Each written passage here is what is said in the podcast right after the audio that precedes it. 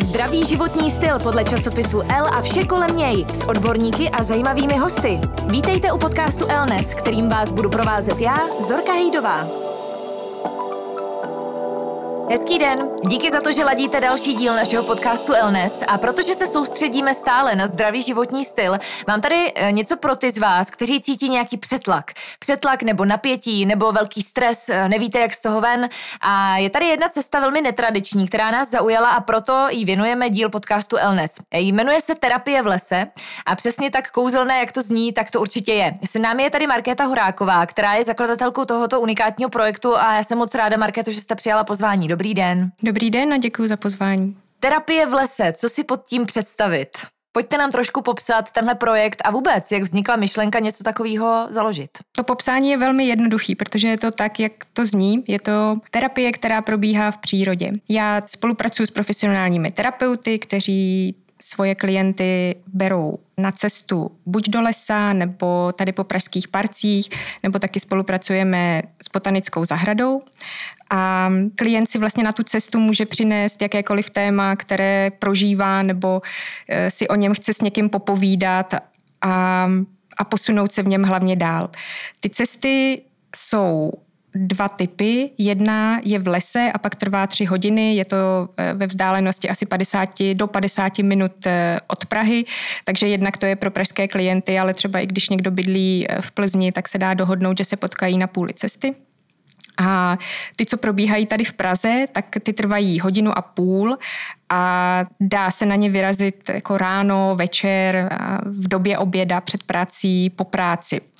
A e, třeba teďko e, jedna cesta zrovna včera proběhla v botanické zahradě a terapeutka mi pak nechávala vzkaz, že potkali dvě veverky a zajíce a, a viděli duhu.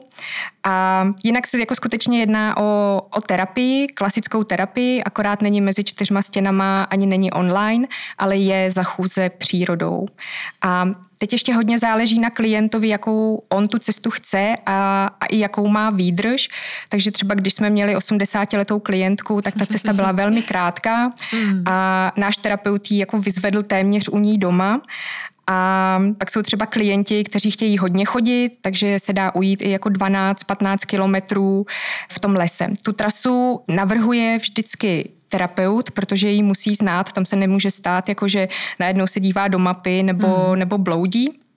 A na konci po té cestě dochází ještě k takovému jako schrnutí, co, co se probíralo a navrhnou se další kroky. Buď hmm. klient pokračuje dál, ať už to, že si objedná další cesty, nebo pokračuje v terapii sám v terapeutovně. A nebo mu třeba jenom ta jedna cesta stačí, protože si potřebuje něco vyřešit v tu danou chvíli a získat nad eh, tou situací nadhled. Markéto, proč les? Jak to vzniklo terapie v lese? Jak když jsem nad tím přemýšlela, tak je tam spousta jako věcí, které mě k tomu dovedly.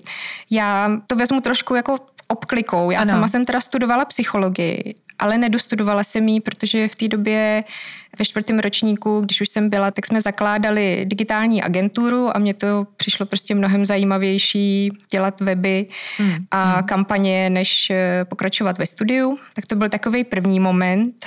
Druhý byl já jsem v té agentuře pak vyhořela a vlastně sama jsem si prošla terapii, která trvala dva roky a to mě dovedlo k tomu, že jako není potřeba jenom pracovat a že život může být mnohem barevnější a pestřejší. Mm. Pak to byl takový třetí moment, ale ten se stal úplnou jako náhodou. Ono asi sedm let zpátky mi zavolala babička, jestli s ní půjdu na pohřeb jednoho jejího příbuzného a vlastně i, i mýho příbuzného. A ten se konal v kostele svatého Antonína na Štrosmajerově náměstí. A já jsem se tam dozvěděla, že tenhle ten můj předek byl vlastně jeden docela významný český psychiatr a psychoanalytik, mm-hmm. Petr Příhoda. A já jsem o tom vůbec, vůbec jsem předtím nevěděla, takže vlastně najednou se mi jako začalo spojovat vůbec i to, proč třeba já jsem si tu psychologii vybrala. A takovým jako čtvrtým podnětem, který mě k tomu jako vedl, byl článek o Shinrin Yoku, což eh, je japonský přístup. V překladu to znamená lesní koupel. Mm-hmm. A ono, když se podíváte i na ty jako písmena, nebo ty znaky japonský, tak tam jde prostě vidět jako domeček a, a jde tam vidět voda a, a stromy.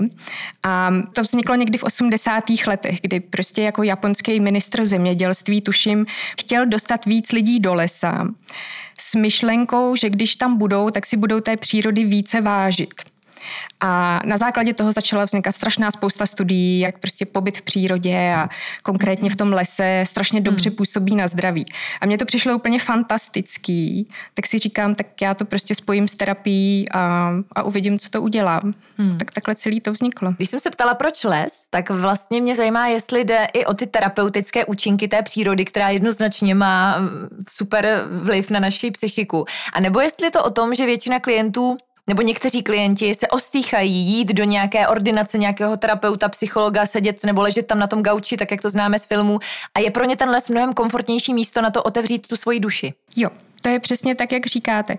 Ono totiž, když se vydáte na tu cestu, tak ona je vlastně jako neformální. Najednou tam není to, že přijdete do terapeutovny terapeuta, posadíte se naproti sobě, teď nevíte, jako co s očima, co s rukama, jaký to bude.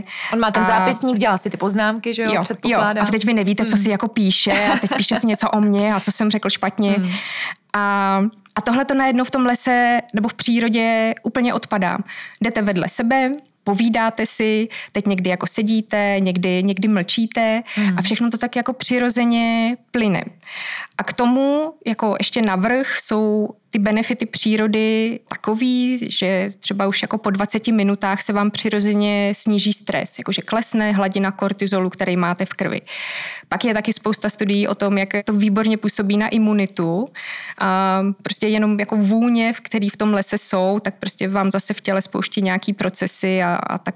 Já, já třeba to mám tak, já když přijdu jako do lesa, tak já vlastně se cítím jako zdravěji. Mm, jakože mně mm. prostě přijde, že nějak to tělo prostě začne fungovat jinak. Mě hrozně zajímá, kdo jsou vaši nejčastější klienti, jestli se to dá vůbec vypozorovat. Padlo tam, že dokonce i 80-letá dáma byla na terapii v lese.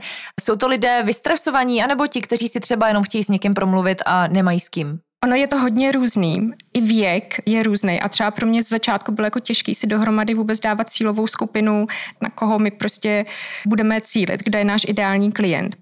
A jsou to od třeba 25 letých jako slečen, který stojí někde v životě a neví, jestli tam stojí správně, jako jestli jdou správným směrem a vlastně potřebují si o tom s někým popovídat, mm-hmm.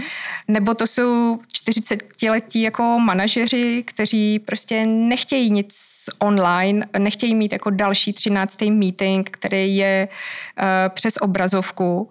A, a nebo to právě můžou být i takhle jako starší lidé, kteří si prostě chtějí popovídat o tom, co prožívají. A já si myslím, že ono to není zas tak rozdílný od lidí, co chodí na terapii klasickou, mm. akorát to jako víc táhne k nám lidi, kteří chtějí být v přírodě a nechtějí prostě zase jako sedět mezi těma čtyřma stěnama. Já jsem koukala na vaše stránky a kromě toho, že je tam nabídka různých těch workshopů, tak uh, jsou tam nabídky i pro firmy. To znamená, že i v rámci nějakého firmního kolektivu může fungovat terapie v lese, protože to zní zatím velmi individuálně, takže já opravdu svěřuju nějaký svoje soukromí eh, terapeutovi nebo koučovi, který jde se mnou tím lesem. Jak to probíhá na bázi těch firmních, řekněme třeba team buildingů mm-hmm. nebo, nebo terapií hromadných? Ty cesty jsou pro jednotlivce. Je to skutečně jako jeden na jednoho. Dá se to udělat i v páru, ale jako párovou terapii. Tam je to trošku náročnější na výběr místa, protože ta cesta třeba musí být dostatečně široká, aby všichni tři mohli jít vedle sebe, a nebo aby tam byly místa, kde se můžou jako dobře jako pohodlně usadit, protože terapeut potřebuje vidět oba dva ty lidi, se kterými mluví. Proto jako většinou je to jeden na jednoho. A když eh, to děláme ve skupině, tak to jsou přesně ty workshopy, které jste zmínila. Workshopy pro duši. Mm-hmm. A jsou daný na určitý psychologický témata, ale jsou ve velmi malé skupině. Já vlastně, když jsem to dávala dohromady, tak jsem chtěla, aby to bylo takovým jako protipólem prostě přednášek, který si jako odsedíte a teď jako něco si zapíšete a za dva dny už nevíte, o čem to bylo. A já jsem chtěla, aby si z toho každý host mohl něco odnést. Takže je tam maximálně 8 lidí. Našla jsem úplně bezvadný místo tady na Praze 8 na Kotlasce. Já jsem vůbec nevěděla, že tam je takový jako ráj na zemi. To je mm. prostě mhm. nádherná zahrada. My vždycky máme celou pro sebe a buď tam sedíme pod stromem nebo v altánu, nebo v jurtě, prostě když je zima a roztopíme si tam kamna. A třeba teď jeden workshop proběhl v pondělí a ten byl o nenásilné komunikaci. A jedna z těch klientek nebo jeden, jedna z těch účastnic říkala, že jí strašně překvapilo, jak je tam otevřená atmosféra. Což jako jednak je tím asi, jaký lidi to táhne a za druhý ten terapeut ji dokáže vytvořit. Hmm. A co se týká firm, tak pro ně poskytujeme jednak cesty s terapeutem, takže je to jeden na jednoho, a nebo právě ve skupinách tyhle ty workshopy. Předpokládám, že je na to asi i řada studií, které potvrzují to, že člověk, když eh, tráví víc času v přírodě, je psychicky vyrovnanější. Odráží se to třeba i na našem životním stylu a na tom, kde žijeme. Jsou třeba obyvatelé měst na tom hůř než ti, kteří v tom lese jsou častěji? Ano, jsou takové studie, ale není tam úplně jasná korelace ve smyslu, když žiju ve městě, tak jsem na tom hůř. Ty studie jsou spíš o tom, že lidi, co žijí ve městech, tak mají větší náchylnost k nějakému duševnímu onemocnění oproti lidem, co žijou třeba na vesnici nebo někde blízko přírody. A jako je to proto, že tam je strašná spousta faktorů. Jaký, jaký to město je, jaká tam je zeleň, jaký, jaký jste vy jako člověk, jaká je vaše osobnost, jaký máte zkušenosti. I třeba, jestli vás vaše práce jako baví nebo ne, jaký máte vztahy s ostatníma lidma. A, takže nedá se dát jasný rovnítko mezi to. Ale je jedna taková hodně zajímavá studie, která vznikla právě taky v 80. letech a ta je z nemocnice, kde jako tým pod eh, vedení doktora Ulricha začal zkoumat výsledky pacientů ze dvou pokojů. A ty pokoje se lišily v tom, že jeden měl výhled z okna do zahrady mm. a druhý pokoj měl výhled do zdi. Prostě do zdi té nemocnice. Mm. A ty pacienti prošli stejným zákrokem, myslím, že to byla nějaká operace žlučníků. A ti, co měli výhled do té zeleně, tak se uzdravovali rychleji. Mm. Ale mm. nejen to, oni třeba spotřebovali míň léků proti bolesti nebo úzkosti a když už je brali, tak si brali nižší dávky. A pak třeba sestry mm, si dělají takové jako zápisky, v jaký pohodě ten pacient je. A samozřejmě jako ty pacienti s tím jako oknem do té zeleně, tak z toho vycházeli prostě líp. Mm. A najednou je to tak jako strašně jednoduchá věc, jak vypadá ten výhled, na který vy se koukáte a jak hodně může ovlivnit to, jak se cítíte a i jak se uzdravujete. A, a to mi přijde naprosto fantastický mm, a vlastně mm. zároveň i jako smutný, že se s tím víc nepracuje. To určitě. Mně byť ta myšlenka připadá fantastická, nabízí se mi ještě otázka, jak klíčová je vlastně role toho terapeuta na místě. Jestli člověk, když si najde ten čas pro sebe a už vyrazí do toho lesa, třeba ve společnosti kamarádky nebo kohokoliv blízkého, jestli to vlastně nemá stejný účinky jako terapie, kterou děláte vy? To se samozřejmě hrozně nabízí. Vy dokonce můžete jít do toho lesa sám, nebo prostě do přírody, jako, nebo být u moře. A je to taky dobře. Ale ten terapeut, on vás vede v tom rozhovoru a může vás nasměrovat tam, kam vy se třeba sám nedostanete. A ne třeba proto, že byste byl hloupej nebo něco, ale protože vás to tam v tu chvíli jako nepustí. Hmm. My každý máme nějaký jako obraný mechanismy, přes který třeba nechceme jít, nebo už nám v tom není jako komfortně. A vlastně ten terapeut je v tu chvíli vaším průvodcem, se kterým se můžete dostat hloubš a dál. Jak poznat, Markéto, že žijeme v nějakém chronickém stresu a že třeba opravdu potřebujeme něco jako je terapie? Tak jako necítíte se dobře. Hmm. To mi asi přijde taková jako základní věc. Ale i tohle dokážeme jako potlačit, jo, jakože mm. tak prostě nemůžu spát, tak prostě si dám jako panáka, eh, cítím se ve stresu, eh, zapálím si cigaretu a tak. A ono to jako jde, jde nějakou dobu. A ještě je jako důležitý říct, že jako stres jako takovej není špatně, jako není špatně vůbec, protože to je prostě jenom reakce organismu na, na nějakou jako třeba novou nečekanou věc, která vás potká, teď jako v těle to spustí mm. nějaký procesy a vlastně prostě vás bez to má stresu jako... to úplně nejde v jo, životě. bez stresu to úplně nejde. Ale když je ho jako hodně a trvá dlouho a vy nevidíte to světlo na konci tunelu, tak se to začne stávat chronickým. A je třeba taková zajímavá věc, že lidi ve vyšším, jako ve vysokém managementu nebo v boardu jsou mnohem méně náchylní k chronickému stresu oproti lidem z toho nižšího nebo středního managementu. Mm-hmm. A to je prostě proto, že oni mají ten život v rukách. Jasně. Oni ví, co se ve firmě děje. A jakmile jste v tom nižším nebo středním managementu, tak to prostě na vás jenom padá. Mm. A vy jako mm. nevidíte, nevidíte ten konec a to může jako způsobovat prostě právě jako to, že se z toho jakoby chronického stresu těžko vymotáváte.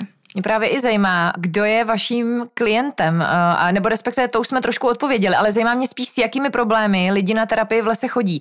Nechci samozřejmě vyzrazovat žádná vaše tajemství a tajemství eh, terapeutů a vašich klientů, ale obecně za to tušíte, jestli jsou to lidé právě s nějakým pracovním vyhořením, anebo třeba lidé, kteří se řeší vztahy, komplikované rodiny a, a tak dále? Já teda musím jako za sebe říct, že já vlastně nevím, co se na těch cestách děje. Hmm. Nebo jako vím objektivní věci, ale nevím nic o těch klientech, protože to je jenom mezi terapeutem a klientem. Takže i nějaká zpětná vazba potom přichází až tomu terapeutovi. Ta přichází do dotazníku anebo tomu terapeutovi a je to vždycky na tom klientovi. Takže já to vím jako tak, tak jako zhruba, jo, tak mm-hmm. jako z nadhledu. Ale někdy se to může tvářit i jako pracovní problém, ale často je to prostě osobní problém, který si řešíte. Otázka, která se jednoznačně nabízí. Navýšil se počet vašich klientů po pandemii nebo možná i v době pandemie? Nevím, jak jste fungovali. No my jsme právě mohli fungovat tím, že to bylo venku a dalo se potkávat ve dvou lidech, mm-hmm. jakože to bylo povoleno, tak my jsme mohli pokračovat. Odrazil se covid na těch klientech a na tom zájmu? Jo, a já si ale myslím, že i velkou roli tam sehrálo to, že prostě najednou je hezky. Já teda jako sama říkám, že jako neexistuje špatný počasí, jenom špatný oblečení, ale ne každý to takhle má. A prostě tím, jako, že je najednou hezky, tak ten zájem je prostě větší. Když jsem se zeptala svého manžela, co by ho zajímalo na terapii v lese, tak položil jako velmi vtipnou, ale vlastně docela zajímavou otázku. Jestli záleží na tom lese, jestli záleží třeba jakoby, jestli jdu do jehličnatého lesa, listnatého, nebo na rázu té přírody, jestli je úplně jedno, kde vlastně tu procházku konám, anebo jestli i tohle vlastně na terapii hraje roli. Já si myslím, že tam vždycky záleží na tom daném klientovi a jeho nastavení. A my jako vždycky se snažíme, aby ten les prostě byl hezký. A já třeba osobně mám radši jehličnatý lesy, když vím, že sem jako nepatří, ale já prostě mám ráda tu vůni, která tam je a, a třeba miluju borovice. Ale tu cestu jako takovou se snažíme přizpůsobit danému klientovi, takže pokud on chce jako kratší cestu, tak vybereme nějakou jako lokalitu, kde jde prostě tenhle ten okruh jako udělat, anebo to může být z bodu A do bodu B, když cestuje prostě hromadnou dopravou jako vlakem nebo, nebo autobusem. Ale ano, jako ten, ten, i ten výběr toho místa je důležitý a, a hraje v tom roli. A to i proto, že při tom rozhovoru se v té přírodě dají hledat jako metafory. Mm-hmm. A já, já uvedu příklad a to je třeba jako, že vyprávíte o tom, že nevíte jako kudy se vydat, jo, jakože teď prostě máte tuhle věc a tuhle věc a tuhle věc. A najednou jako zjistíte, že stojíte prostě na nějaký jako lesní křižovatce mm-hmm. a ten terapeut vám může dát prostě na výběr. Tak, mm. tak kudy prostě půjdeme. Jasně. A to, a to je právě jako strašně hezký, že jako ta příroda tuhle tu možnost jako nabízí. A t- jak jsem mluvila třeba o té jako duze nebo jako o těch jako zajících. Jo. Vy to tam prostě s tím terapeutem prožíváte společně a můžete si na tom hledat ty analogie toho vlastního prožívání. A jak velkou roli hraje ten čas stráven v přírodě? Říkala jste, že některé ty terapie jsou třeba hodinu a půl, některé jsou delší tři hodiny.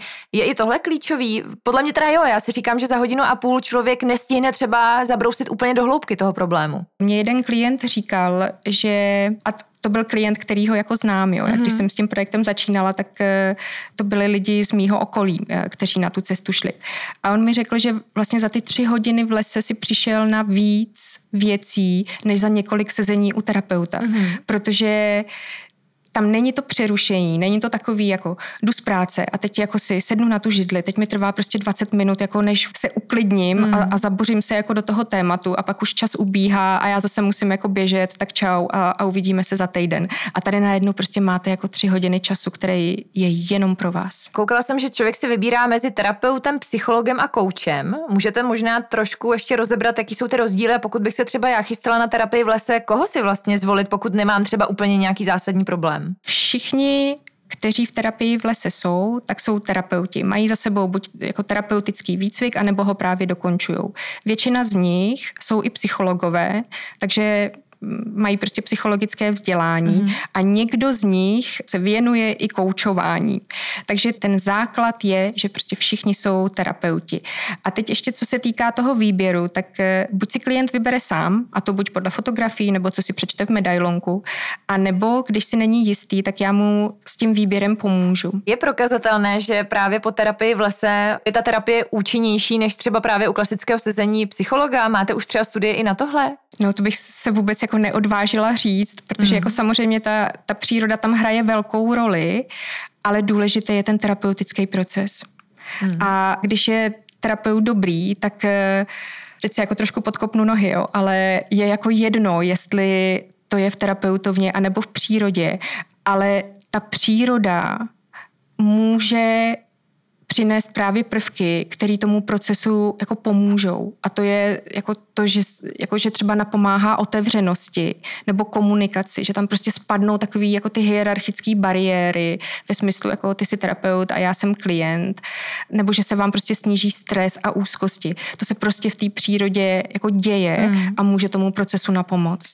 Z vaší zkušenosti je to většinou jednorázová akce a terapie, anebo se klienti vrací a třeba tam dochází i k nějakému opravdu jako většímu vztahu mezi tím terapeutem a tím klientem? Když jsme začínali, tak ty cesty byly plánované jako jednorázový. A já jsem jako vycházela z toho, že občas prostě potřebujete někoho, s kým jako proberete to, co zrovna jako prožíváte nebo co se vám děje a pak prostě pokračujete dál. Ale v poslední době se začalo stávat to, že klienti chtějí chodit opakovaně mm. nebo si koupí jako víc cest, eh, cest na jednou a najednou se z toho stává dlouhodobá terapie. Pro ty, co by se třeba neodvážili na terapii v lese, i když myslím si, že ten zájem určitě vzrůstá, eh, máte nějaký návod, jak se v téhle hektické době, eh, ještě navíc zasažené covidem a dalšími událostmi, vystřela tornádo na Jižní Moravě a strašné věci, co se teď dějí kolem nás. Jak se sklidnit, jak trošku zpomalit tu mysl, třeba i bez terapeuta? Já úplně nemám ráda takový, jako že, že vám někdo řekne... Co dělat? co dělat, jo. Mm, a, mm. a teď vám třeba řekne jako, tak, tak začni s jogou, nebo, nebo jdi se projít, nebo zkus tohle, mně to jako zafungovalo. Mm.